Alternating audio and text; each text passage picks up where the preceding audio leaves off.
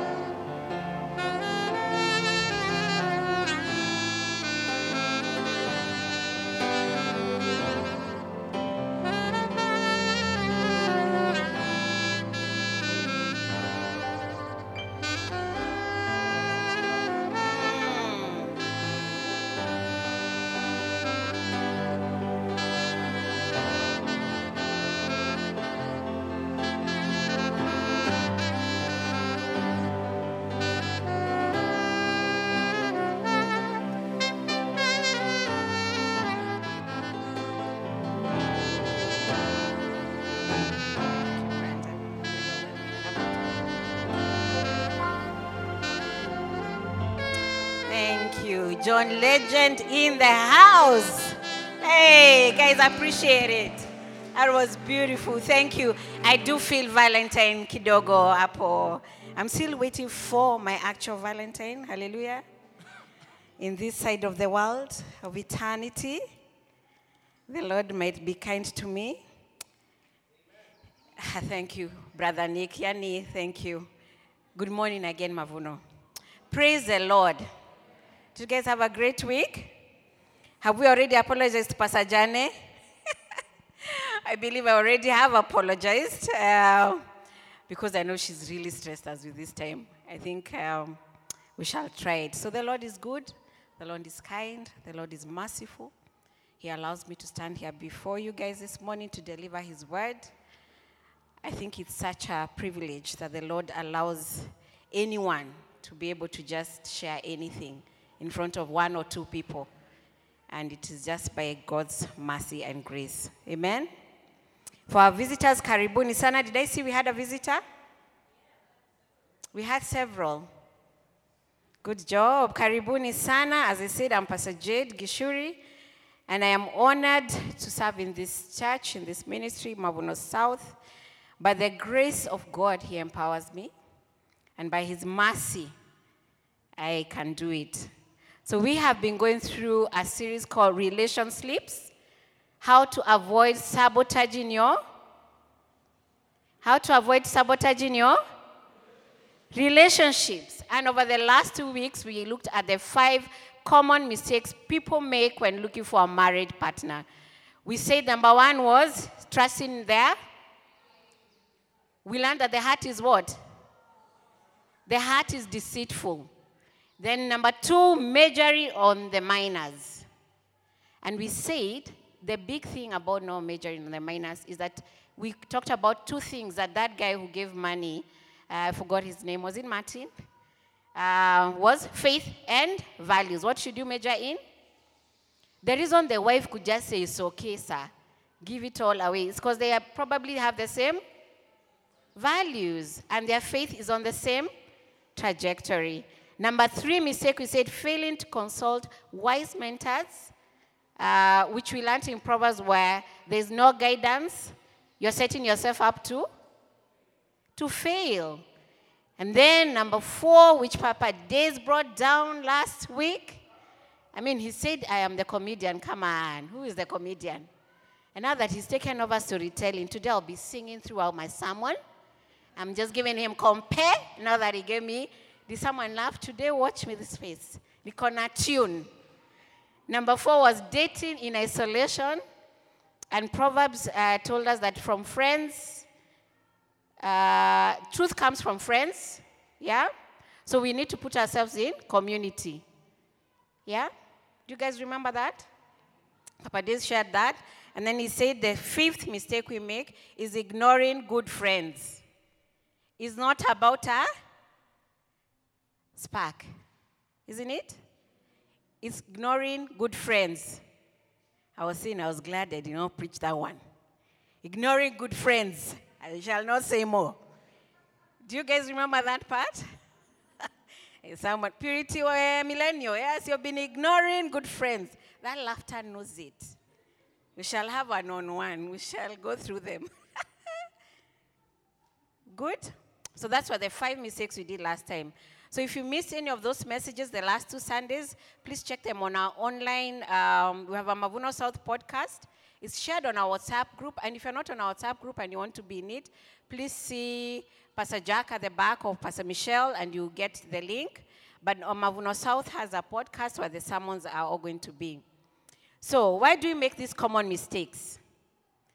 Why is it even after hearing those five mistakes we make that we most likely still, the same people who are in here who are single will still say, make the same mistakes? Or you still go and share with someone and then you'll be voila. You're still making the same mistakes. Remember, we said this sermon is for everybody. Please do not check out. We said we are a believers, a body of believers. You live in a community. Whether you're seeking to be found or to find, whether you're not, but you're comfortable with where you are, whether you're married, whether you're separated or divorced, you do not live alone. You live in a community, there will be someone who will benefit from this message. Amen? So let's engage and um, take notes. Take the one that you feel is personally yours and the one you need to pass on. So I believe the key reason is because for generations we enter into marriage for wrong reasons.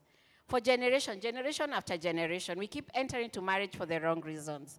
And I learned to flip here we do not understand the purpose of marriage.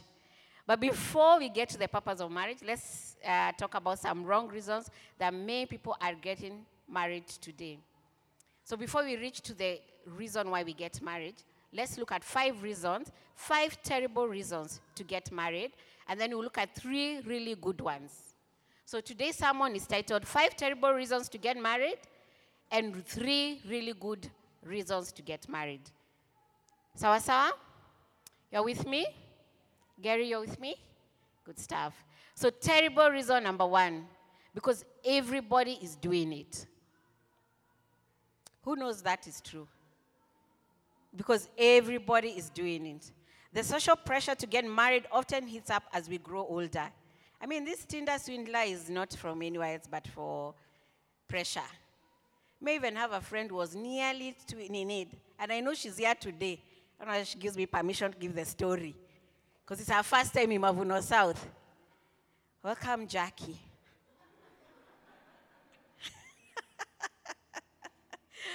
the only place she didn't get to was to give money.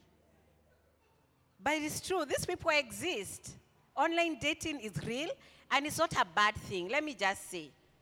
Actually, online dating cannot be a bad thing because we're also living in a world where that's, we, are, we can you know, reach each other across borders. It's just that there, there needs to be some boundaries and some ways. There are people who have taken it advantage of it. So this Tinder Swindler is, a, is not a person who does not exist. I know my friends nearly would have been starring there. But let's move on. So you remember when you left college and you were really excited when your first classmate got married. You were like, what a milestone. And then you kept on thinking, they're so young to be getting married. But slowly you started attending more weddings. That was one, and you're all many, maybe you're many all watching one friend get married. But before you know it, you're the one who's been uh, only one attending. Everyone else is attending with their partner, and the years are going by, and you're just feeling the pressure rising and rising. Your age is not helping either, because as these weddings are happening, you're also getting. You're also getting what? I mean, the pressure is real. Who knows this hashtag Valentine is coming? Me, I always like, this is nonsense. Who is this abuser? Valentine is coming. But the other thing annoys me. Valentine is coming. Have you guys seen it? Eh? Where they're telling, where is your boyfriend? Where is your girlfriend? I mean, hello, leave us alone. And of course, the pressure builds up as the birthdays, of course, as I said, keep coming. So you find you're turning in your 30s, and guys got married in their 20s. Then you enter your 30s, you're getting nearly to your 40s, and the pressure is on. So as we continue to, weddings happen, also baby showers increase.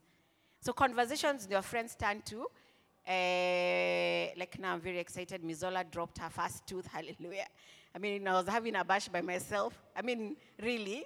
So when you're a first time mom, when you're young and all your friends, that's what they're talking about, you are like, uh, I have nothing to say. So everywhere you go, people are just talking about their babies.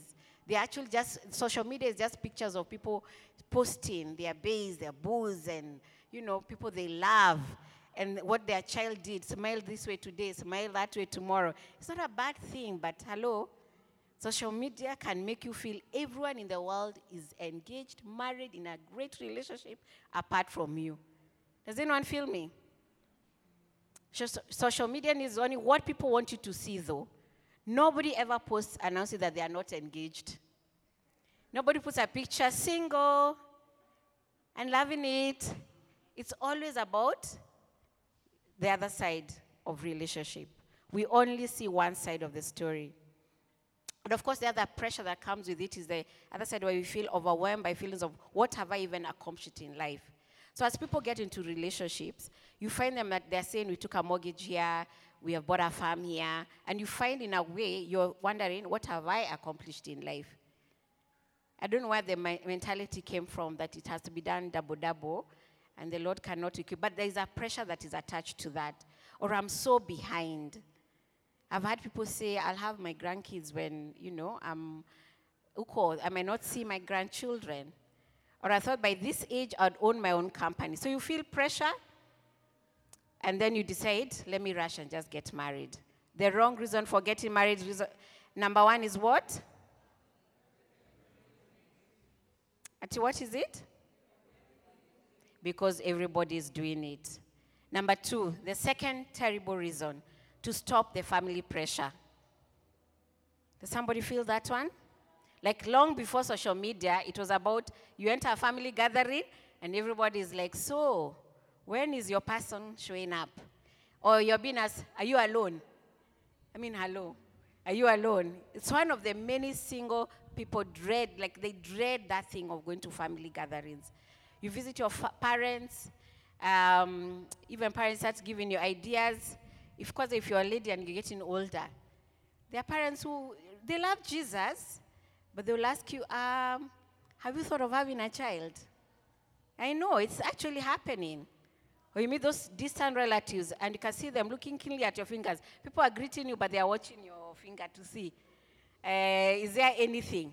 Or your waistline? Hmm? One, two, if you have a pot, like some of us.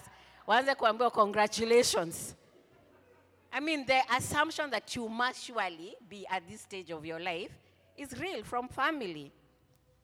You know, then your younger siblings keep getting married, keep expanding. Welcome, Jonathan keep expanding their family. And many single people have been driven to stress and panic and to feel there's something wrong with them because they're still because they're still single. And actually this pressure doesn't always happen in family gathering, even in church. Even in church, we put pressure on each other. On when is it happening? Here's the thing though, even though your relatives probably mean well, and they do, that by itself is not a reason to get married. It's not a reason to get. You know, they won't be there when you're doing for better or worse. Half of them will not changia for your wedding. They will not nini, give you a shilling. But they're there being the one telling you, come on, Brenda, bring this person home. Let me say, what you should probably do is just start having answers right now. Or when you're told, uh, when is your person coming? Or when are you getting married? I read somewhere one time someone said, the right answer is then, when are you dying? I'm serious. I read it somewhere. Like this pressure, let's answer them. No, that's what you're not going to ask your old relative. you can actually just say, I'm not going to discuss this now. Just find an answer before you get into those family meetings. That removes the, the pressure on you. Agreed? It's really okay to have boundaries within your family. You know it's okay to have boundaries? It's okay to have boundaries within family members, within church, in your community. If you don't have boundaries that you communicate, you're free fall for everybody. So, terrible reason number two. Terrible reason number three to have a beautiful wedding. To have a beautiful wedding. We did Shik's, Pastor Shik's, Pastor Muluki's wedding. It was beautiful. It was just wonderful. We thank God that we have walked with them. We know it was not about the wedding, but it was a beautiful wedding. Some people get married because they always wanted to have a dream wedding. And the wedding shows that we have had, like I used to watch them. Was it KTN? Hey, those wedding show, you wait for them. Then Samantha Bridal. Somebody remember those ones? I mean, different couples each week trying to outdo each other with their most original wedding ideas, often at great cost. Let me tell you, just ask Pastor Angie to mentor you. Me, I was having pressure for her for our wedding. And she's like, Is the pastor gonna be there? Is Nick gonna show up? What is the problem? Is food okay? Us guys are the ones who wanted the major, and she's like, I ain't doing that. So it's true, it's not about the wedding. So many couples take a lot more time and spend a lot more money preparing for their wedding day than preparing for their marriage.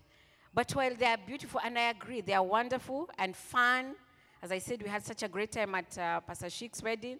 It's the opposite. It's actually the opposite of a day. Like, it's not what is supposed to be the core of your marriage, the reason why you get married. Because the marriage is the rest of your life.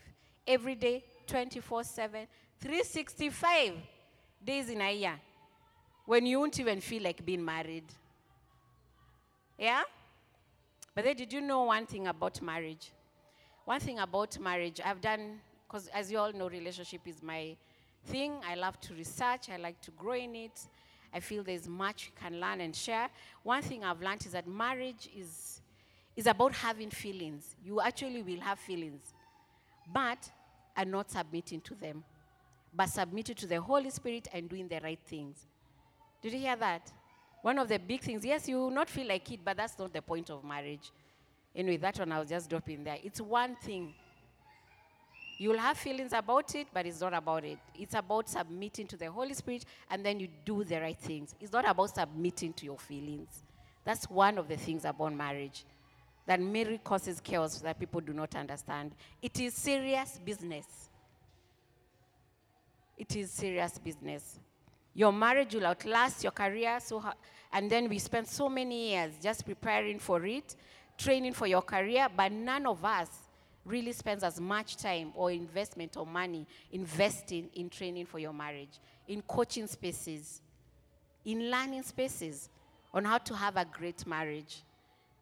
When I started marriage conversation and even therapy and just being in spaces where I talk to young people about marriage, I used to just want to, initially I was like, how do people survive marriage? But I'm like, now, how do people thrive in marriage?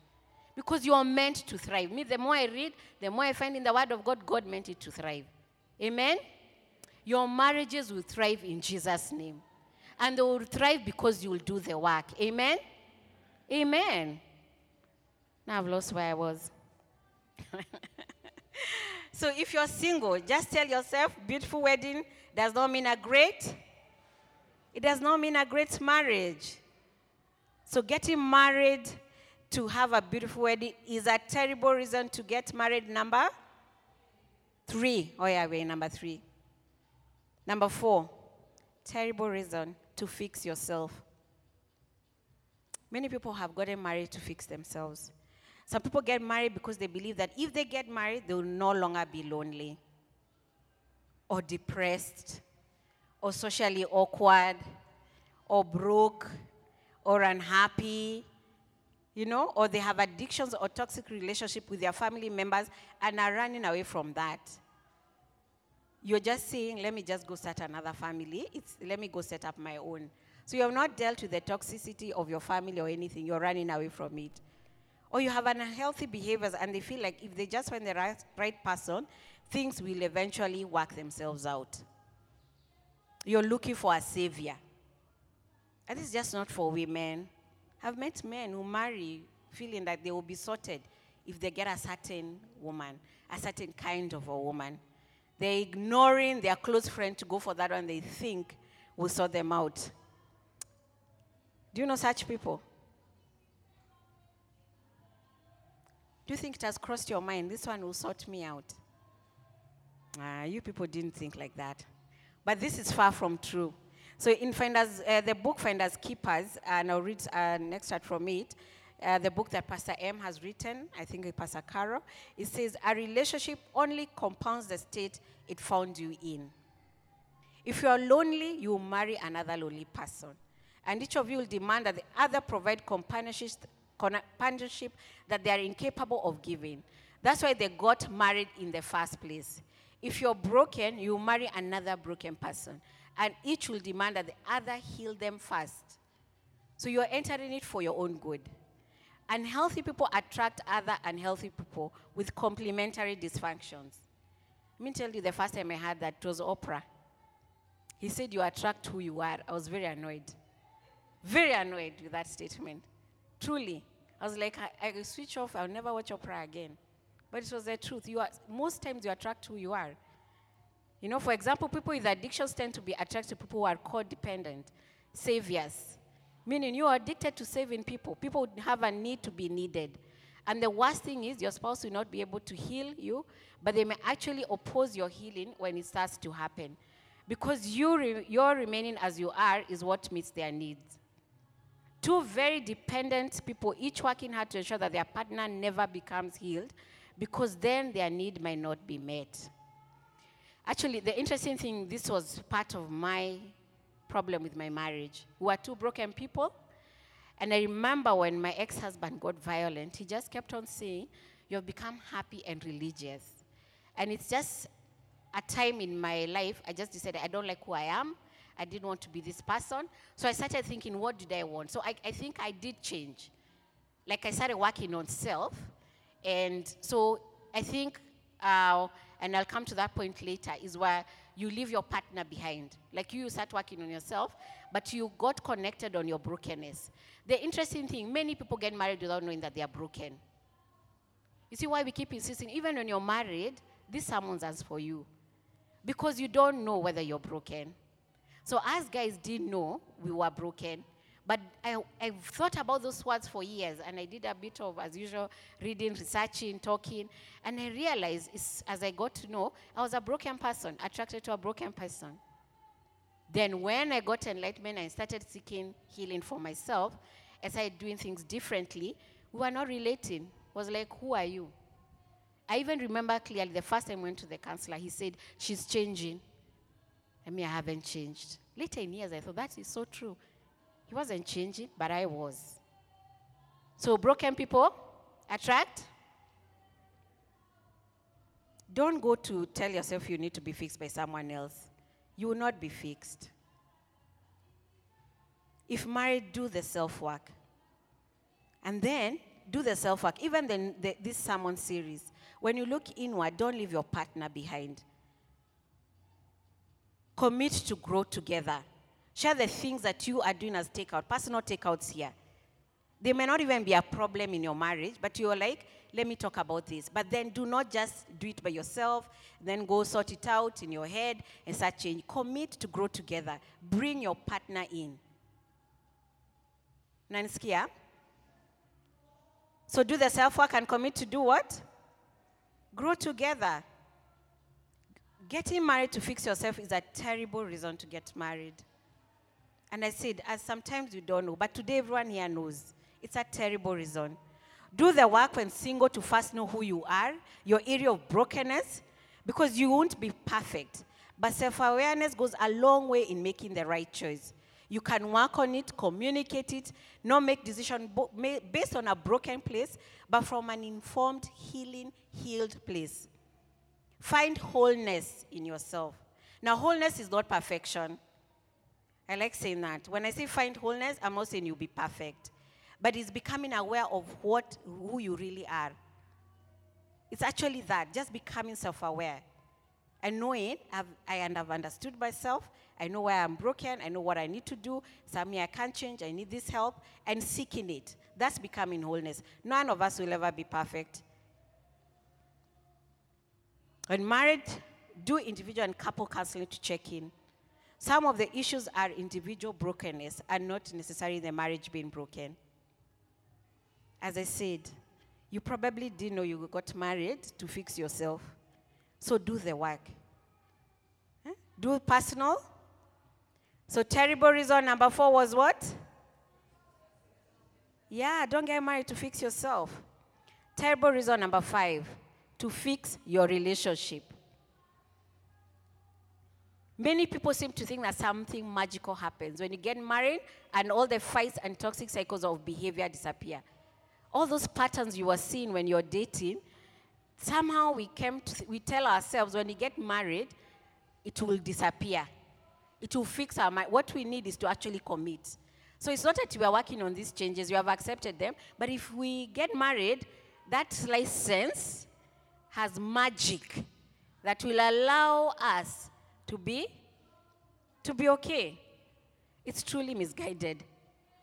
Marriage has a strange way of amplifying all the facets of your relationship. If you truly respect each other when you're dating, you will really respect each other when you're married.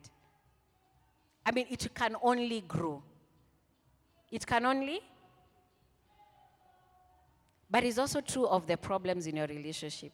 If you're a bad communicator, and every time you sit there and every time you talk to other guys, you're just like, he's a bad communicator, she's a bad communicator.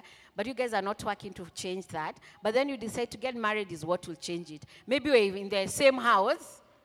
Eh? If you're in the same house, we'll communicate better. It even gets worse. Now, nail by mouth goes another level. Eh? People, they create caves.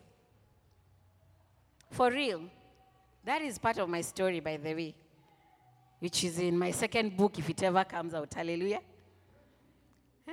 Miscommunication will always get worse. If your partner doesn't respect you when you're dating, you know, in Doha, we like saying you'd rather break up when you are doing Doha than encourage you to go ahead and get married. Cindy Bolivar. We actually say it. In fact, when people break up during Doha, we are like, okay, now come and do the work individually. So people end up sometimes going to connect, and I know a couple that did, but it took a year or two of them going to seek and do other work for themselves, in themselves. If they're aloof, treating you badly now, I guarantee you they will treat you badly when you're married. If they are kind, they will be kind. It will just exceed. Basically, marriage often just amplifies what's already there. Sisi you met each other with 36, zinakwanga 36 ama 32 meno. So you're not changing the person. So they're already who they are. So getting married to fix your relationship is a terrible reason to get. Is a terrible reason to get. That's right. That one, Kwanzaa, I, I just feel it. Because it happens all the time. It happens all the time. I even tell guys who are dating and they have a child, this is me. I don't know, but because of what I've seen and what I've learned, if you have a child and you're not yet married, don't get married for that child. You must want to get married beyond that child. Don't get it to fix your yourself or the situation or to fix the relationship. All right, let's get to some good news. Hallelujah. Today I've depressed people. Now, if these are the five terrible reasons why people get married, we are going to see what are the correct reasons for getting married. And they are found in the Word of God. Yani, thank God for the Word. I always wonder people who do relationships and marriage without Jesus. and they expect to thrive. Ish. Lord have mercy. Genesis 1, uh, verse 27 28. And I'll also read Genesis chapter 2, verse 20 25. So the first one, uh, chapter 1, 27 28 says, So God created mankind in his own image. In the image of God, he created them male and female. He created them. God blessed them and said to them, Be fruitful and increase in number, fill the earth and subdue it. Rule over the fish in the sea and the birds in the sky and over every living creature that moves on the ground. Uh, chapter 2, verse 20 says, So the man gave names to all the livestock, the birds in the sky, and all the wild animals. But for Adam, no suitable helper was found. So the Lord God caused the man to fall in a deep sleep, and he will, when, while he was sleeping, he took one of the man's ribs and then closed up the place with flesh. Then the Lord made a woman from the rib he had taken out of the man, and he brought her to the man. The man said, This is now bone of my bones and flesh of my flesh. She shall be called woman, for she was taken out of man. That is why a man leaves his father and a mother is united, and leaves his father and mother and is united to his wife, and they become one flesh. Adam and his wife were both naked, and they felt no shame. Father, I want to ask that this word may be true in our lives. That even as we share these three reasons found in your word why we should get married, for any marriage that needs to have, uh, to evaluate and to create a new foundation, I pray, Holy Spirit, that you would speak to the couples for any single, oh Jehovah God, that they need to share this not only for themselves but for others. Ask Holy Spirit that your presence, that your conviction will be with us, oh God. May we receive this word knowing that it is good and pleasing to you to live out your word and to live it and to obey it. And it's not just based on, uh, it's not based on feelings, it's based on your principles, on the laws that you have set forth for your people to live thriving and abundant life here on earth. In Jesus' name we pray. Amen. So, three biblical reasons for marriage. The three I's. Number one, intent. Somebody say? Intent. The creator of marriage had a clear intent in mind. God had given a clear job description to humanity after he created the first human, which had, which had to do with them exercising God's influence or rule over the world on behalf of the creator. But then we, when we hear that big, but for Adam, no suitable helper was found the problem with man's, you see, the, we see the problems with the man's aloneness or not a relationship, relation loneliness, but rather a lack of missional companionship. This one, I even put it in red. You see, when you hear this sentence, and please remember this, but for Adam, no suitable helper was found. Did you hear God saying Adam was lonely? Has God said Adam was lonely?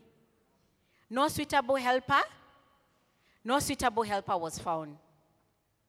So this was not about aloneness or lonely. It was not about relationship being lonely, relational loneliness, but rather a lack of missional companionship. Somebody say missional companionship. Marriage was not about to take away your loneliness. That is not why. Sanji is like, true. I'm muted. No, you have to hear. It was not about you being lonely. Let me read that sentence again. The problem with the man's aloneness was not a relational loneliness, but rather a lack of missional companionship. Because the Lord's word says, but for Adam, no suitable helper was. The task was just too great to be achieved by one person. That's what the Lord saw. The task was just too great to be achieved by one. So the Bible teaches us that we were each created for unique purposeness, for a unique purpose. And this purpose was created even before you were born, even before you were created, before you landed here, your purpose already existed. Man or woman, your purpose already existed.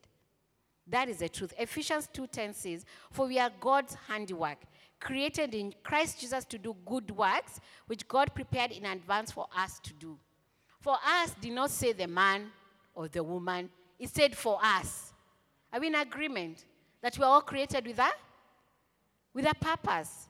So the important thing, the most important thing you can do with your life is to discover and pursue God's purpose for creating you.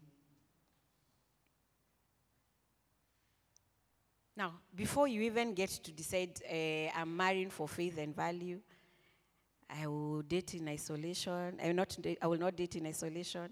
Before you do all those things we said in first, second sermon that are good when you start dating, you must first find your purpose. You must ask the Lord, why did you create me? And if or when you get married, you want your spouse to be the destiny helper who will help you achieve God's purpose, then you want you yourself to be a destiny helper. Cindio? So even you need a destiny helper. So it means we were supposed to be mutually destiny helpers. Because each one of us was created with a with a purpose. The worst relationship, sisters, is not single and lonely, but rather being married to a spouse who not only don't understand who not only does not understand, but also actively sabotages your purpose. I'm telling you, that's the worst. Being single and lonely is not a problem. You marry someone who does not understand your purpose, what you are called for, and actively sabotages your purpose. Actively sabotages your purpose. But my heart said so. Remember first uh, someone? The heart Hey, Rosalind, you followed my heart. Eh? And then you find out along the way you are seeking God, you find your purpose. Your great worship. But your spouse is like, at 8 a.m. I don't know why you have to go that time. Why do you have to go? And who says you have to sing every Sunday? I mean, and yet that's why you know that the Lord has gifted you in. Do you see what I'm saying? In the online course of Pastor Carol and Pastor Muriithi, Couples and Money, they talk about how it helps you to discover your joint purpose so that you know what to do with your resources. You discover why did God put you together, and then when you know why God put you, then He knows why you blessed with the resources that you have. So you see, God put to you together to do something great, something bigger than just the two of you. Yesterday, Papa Days and Pastor Jane had, you know, they're doing the ministry uh, Divine Care. And they had their first fellowship yesterday. Their first fellowship. Did, this, did Papa Dale say how they met? I hope he shares next week somewhere. They were both serving in the Mavuno Kids, if I'm not wrong. I do remember them being teachers there. Pastor Jani has always had a heart for children. So has Pastor, uh, Papa Days. So yesterday they had divine care. Their first fellowship, I hear was awesome. Yani, Pastor Angel just sending me messages, oh my God, it's happening, it's happening. He was just sending us messages. Eh, for more. And then we are Uko in Athi River, Machakos County. And it's happening in Nairobi. But that's what I'm talking about. Papa Days, as he shared last week, entered into this divine care, caring for people who are divorced and separated. But if Pastor Jane had not had a heart of understanding we're on the same, we were together. And then within that divine care, Jane also gets to care for the children of these people who are separated and divorced. She actually also gets to thrive in her area of purpose. But we, before we go to the kids, pa- Papa Diz was already going ahead. I'm telling you, when I've sat in there, I've been honored to sit in a few meetings to hear them. Yani, their passion, it is one mind. They live, and it's beyond them, by the way. It's not their job, it's it takes a lot. I even see it. Even I fear entering, engaging, because it's such great commitment. And we celebrate you, Papa Days and Pastor. It wasn't there. Please celebrate them. Sincerely, it's a ministry that is required. But isn't it beautiful when you can serve the Lord together? Isn't it beautiful? It is beautiful. So when you fail to understand that, then you become self centered. When you fail to understand that you are created to be in purpose together, that you're getting married not because you're lonely. What the Lord intended was for us to achieve His purpose on earth, and He gave each one of us. If you don't identify it or you don't come together, you end up self centered people, self absorbed. Your marriage becomes about your happiness. And your, when your spouse is not contributing to your happiness, then you're enemies. It's always about what can I get? What can I get? Mbona tuko na blueprint? So reason number one for marriage is intent to fulfill God's purpose. Somebody say amen. Somebody say, I will live to fulfill God's purpose. I will live to fulfill God's purpose in my relationship or without a relationship, in my marriage or even as a single person. Amen? May that be your prayer, people. Reason number two why we must get married intimacy. Mm. Intimacy is the second reason why we get married, according to God's word. Adam exclaimed, exclaimed, This is now bone of my bones and flesh of my flesh. I don't know why we didn't choose Songs of Solomon. Me, I like it uh, for this part. Uh. And then we read that the man and his wife were both naked and they felt no, they felt no shame. God created marital and sexual love between the man and the woman. It was entirely his idea. In fact, the man was not even consulted. He was not even he was not even consulted. He was deep asleep. That a decision was made, this is part of marriage. This is part of being a union. As you achieve God's purpose, I also want to bless you guys. Because it's a blessing. We often seem to think that sex is something ungodly. And that's why I'm saying it's actually from God. God is not anti sex, He's not anti intimacy. Now, when, I, when we talk about intimacy, that's just not about sex. It's about love languages. Do you know you, you can create intimacy in, in many ways?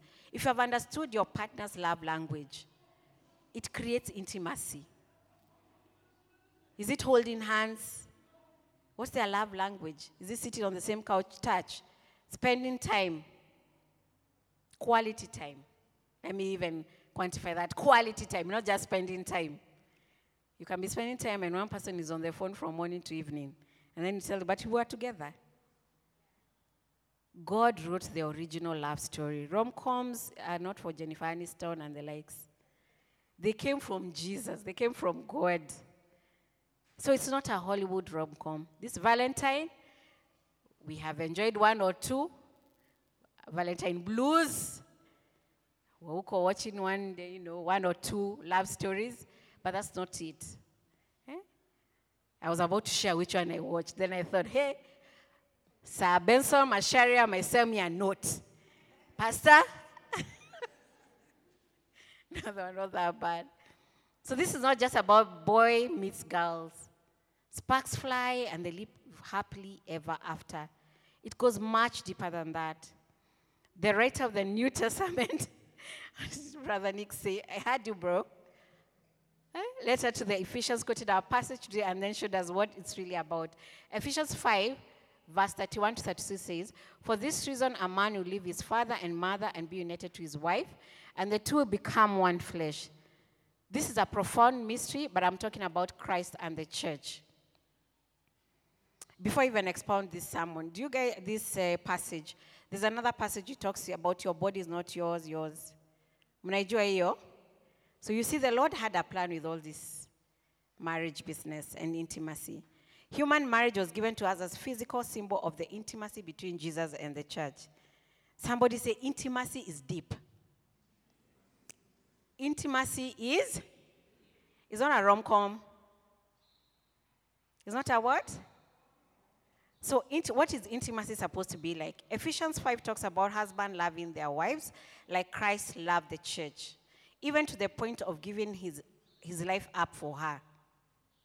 Hallelujah. And all the wives said, Amen. Husbands, intimacy is not just about sex, it's about dying for your wife. We do understand it's a primal need. We do. But the word says, is that a, it's about dying for your? It's about dying for your wife. We pray that your wife understands it. Easy marriage seminar. Let me come back. You need to constantly put your wife's needs before yours, so much so that anyone watching says, Now I understand just how much Jesus loves us. Now I understand just how much Jesus loves. Wives, Ephesians 5 also tells you. Wives submitted to their husband as the church submits to Christ. Wives, intimacy is not just about romance. It's not just about romance. And all the men said, Eh, watch a pressure. You know, many wives, let me just say, many wives, even single women, you think you're going to have, uh, you want a romantic marriage. Hakuna romantic marriage. You cannot romanticize your marriage.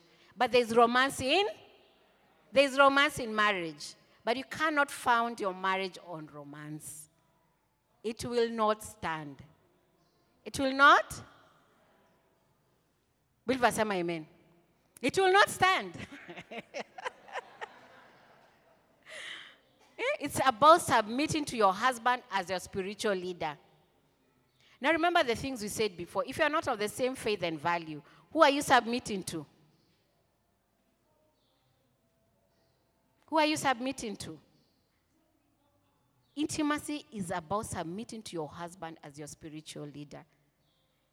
And I did say it then. The man's role is to submit to God. So if you marry a man who's not submitted to the Lord,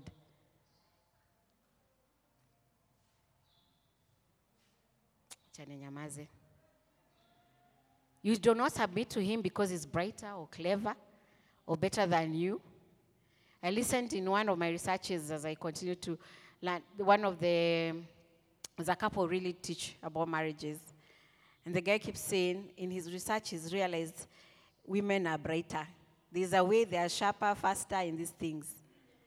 They say it. I repeat it.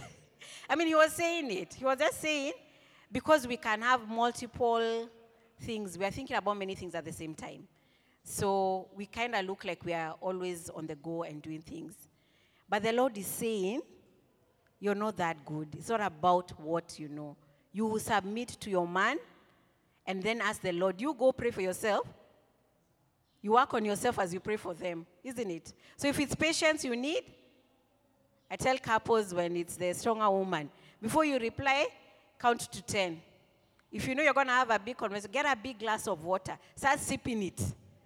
So, as you think through your thoughts, true story, you can damage your relationship and your great idea and great thought disappears because you are just like, come on, dude, I know this better. Sip your water, women. Sip your, then bring your point across. It's not marriage. Remind me, it's not a seminar. It's about submitting to your husband as your spiritual leader, not because he's brighter, as I said, but because God's intention is that anyone watching in you needs to say that this is what it means to submit to Jesus. The next generation is like, okay, we have great models who are telling us this is how we need to submit, and this is what the Lord meant. I think one of the big things about this was that always strikes me is that intimacy love is just about sacrificial it's very, very selfless. It is what? It's really sacrificial. And I pray this week you will see your spouse and choose to be sacrificial in how you treat them, in how you connect. Submit your feelings to God, husband, wife, those ones who are dating. Learn to, even when you're single, learn to submit your emotions to God. If you learn them when you're single, by the way, this is if you learn to manage your emotions and submit your emotions to God before you get married, and how you exercise them is the office, your family member, your friends. You're not always reacting. It's not always your feelings are ruling you. I'm telling you, your marriage will be sweeter for it. Submit your feelings to. Let's get back to intimacy. Intimacy reflects God's Intimacy reflects whose love? God's love. And let me just add, it's sacrificial. The third purpose for marriage is increase. Is to increase. Our passage tells us, the one we read before, that humans were created as male and female so that they could be fruitful and increase in number, fill the earth, and subdue it. God created marriage as a vehicle through which humans would produce, protect, and nurture the next generation. There's a responsibility here for your marriage. Huge responsibility. The next generation depends on how you live out your marriage. The next generation depends on who you decide to get married to, who you choose to get married to. Remember, I say feelings do not determine uh, who you get married to, it's a choice. So it's who you choose to get married to. So the next generation is looking up to it. The prophet Malachi talked about why God was angry at the married men in Israel who were having affairs. It says in Malachi chapter 2, verse 15, Has not the one God made you? You belong to him in body and spirit. And what does the one God seek? Godly offspring. Somebody say, godly offspring. So be on your guard and do not be unfaithful to the wife of your youth. I'm thinking in Malachi times, maybe the wives were not unfaithful. But it's gotten worse. Wives are un? We are unfaithful. Wives can be unfaithful too. So it's just not about the wife, the husband. It's not, and then it's not just about producing children.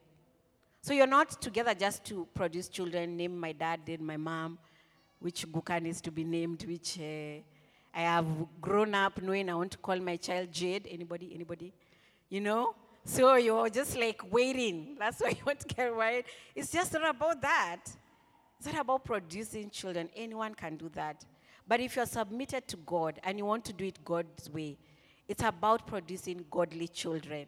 And we did learn that in October when you're doing the parenting series. Every marriage should create a conducive environment to bring up godly.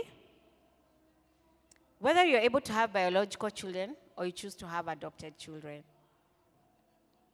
Your role is always to bring up godly children. Now, you can only bring up godly children if you yourself are submitted to who? Yeah, you're growing in the ways of the Lord. Know, some of us, there was some years we would drive our children. We understood a bit of it. Then sleep in the car, put an alarm to wake up to because I was in choices until a certain hour. Then I drop them in church, put an alarm, 5 2, then I'm ready to receive them. I was doing my part at I'm taking them to church, but at home, I guess, probably was modeling a different story. So, which is equally important, by the way, let me add, for every couple also to have spiritual children. Just don't think about your biological adopted. Think about it's a mandate, spiritual children. Who are you mentoring? We talked about mentoring the last time. Who are, is the next generation is under you that you're working with. So your marriage is the biggest signpost towards God that your children will ever have. Somebody say amen. It's true. This means that your happiness is not the first priority when it comes to marriage. We already said that. So ask yourself are you too busy working to spend time with your kids? Thinking that because I need to provide for them to go in certain schools, certain spaces, and which is good, but don't compromise your time with them for just being busy. Are you so caught up in your happiness that you are walk, walking away from your marriage and hoping that your kids will be fine as you co-parent? Are you quickly, are you, do you quickly throw away your marriage? And I know that is sensitive. Many people today say the only reason our parents stayed in their marriage was the children. Now, that is, people stay, it's not really a good marriage, but it's a valid reason. I mean, to some degree, it's a very, very uh, valid reason for people to stay together. But also, let me say, it is to some degree. Because there are environments you can see create, saying you're doing it for the children, and we have seen it in therapy. But the home is not conducive. Remember, I said it needs to be conducive the drama, the violence, the abuse. That is not a conducive home. So bringing up children God's way is costly and a sacrificial act. And the objective is to raise up godly adults who are actively pursuing their God given purpose in our, in our world. Now, for single parents, I know when, when this topic is sometimes talked about, I remember even I used to be like, now, us guys, are we doing it right? I mean, I'm a single mom, but the Lord is gracious and merciful. You, as the parent who's pursuing God, you're enough. Remember, you also said you're in a village, you're in community. So, who are you surrounding your children with? Which marriages are they involved? What are they seeing? This, this still expectation is yours as a single parent. Even who will be single and decide, I want to adopt. It's still an expectation, an intention, and a desire of the Lord for you to raise godly, no matter the relationship status. Remember, we're also saying there is spiritual children, right? So ask yourself are you modeling God to anyone? Are you modeling God to the next generation?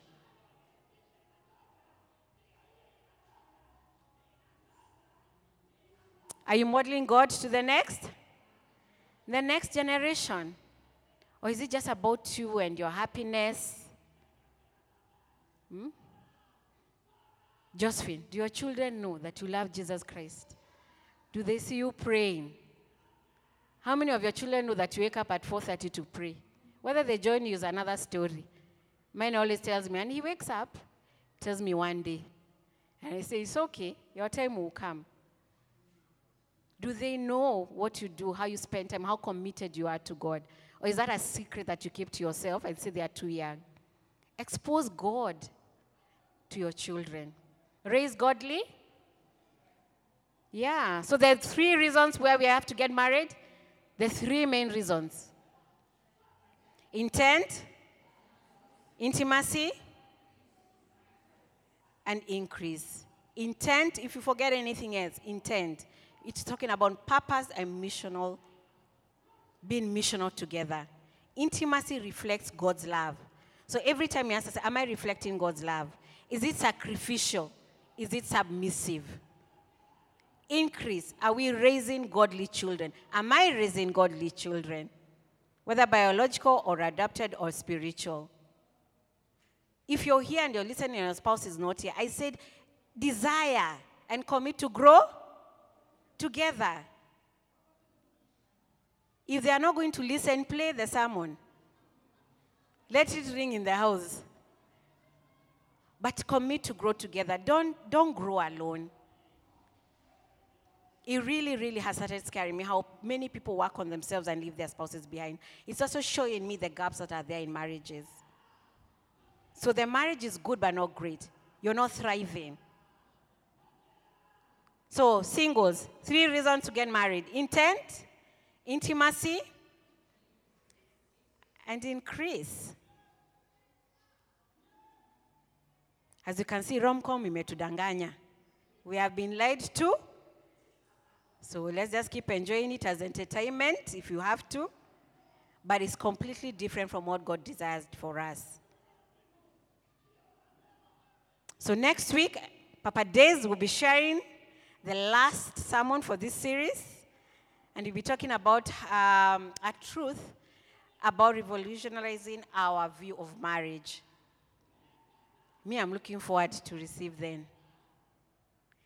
But guys, I want to take a minute and ask yourself, what did you hear today? What is the one area? Let me see. Please do not be living places where the Lord has allowed you to be. The Lord is with us everywhere. But there's a blessing when we do something that the Lord has commanded us to do. And coming to church and fellowship together is a place of blessing. So the Lord is here. And you're saying, in this one thing, I might need to work a bit more. Or, I know John and Mary. Lord, give me courage to go and say, let's have this conversation. I have seen your marriage and I love you guys. Listen to this podcast. You have a girlfriend, a friend, the friend zoned one. Hallelujah. Eh? Brenda has friend zoned a few. Ask yourself who do you need to share it with? before I pray, I just want you to pray for yourself. Pray about your relationship status right now. According to what I've shared, does it need purpose? Does it need purpose?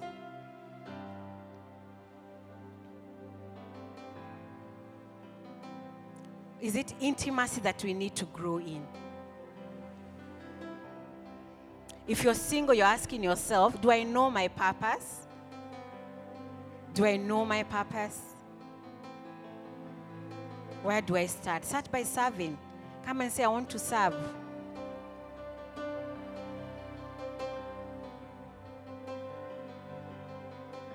Intimacy.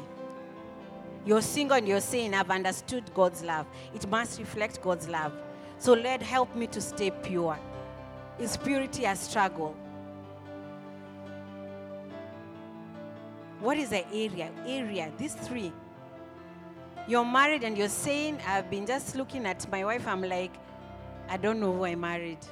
Do you need to sacrificially love her?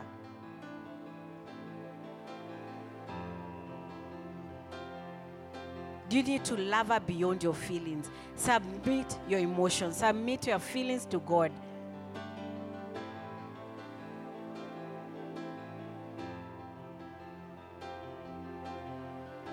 You need to be submissive wife? You're single and you're saying, I'm a strong chick, I've been, you know, but then you're saying, I desire to get married. And even beyond getting married, being submissive is, I want to submit.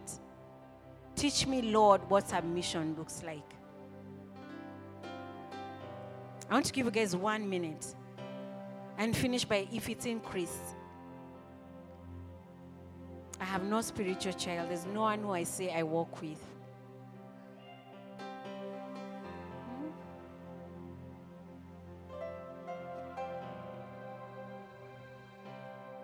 Just pray for yourself. Invite the Lord in your space.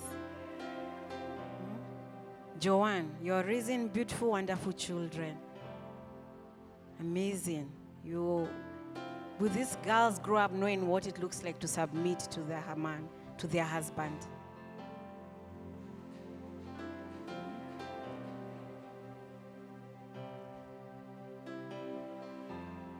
Father, I want to thank you this morning. I thank you for your word. I thank you for your goodness. I thank you for your mercies. It is so fresh and new every day. And what a privilege and just a gift to know that we can come before you day after day, seeking your intervention, seeking your strength, seeking you to guide us. It is in your word that you are for us. You are for us. And so, Father, I speak to every single person in this room, everyone who will listen to this podcast and they're single. That, Father, they will desire to have relationships that are godly, relationships that are aligned to your word of how you meant for relationships to be. Any area that they need to work on, oh Jehovah God. If they need help, they will seek it. If they need accountability, they will seek it. Father, I pray that we shall grow in these ways. I pray for every married couple, Lord, that they will commit to grow together. They will commit to see themselves and each other the way God you see their spouses. That they'll look at their spouse with sacrificial love.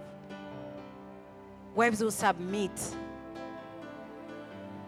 That Father Lord, they will desire to be missional couples. Father, we'll have many missional couples. Father, may your wisdom prevail.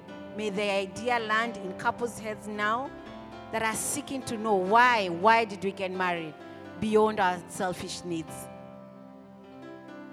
Thank you for your word this morning, Papa.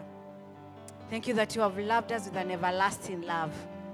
That every day you say we can start right now when we hear your word. There's no condemnation in you. It's never too late. It's never too late. Right now, we can make a different choice.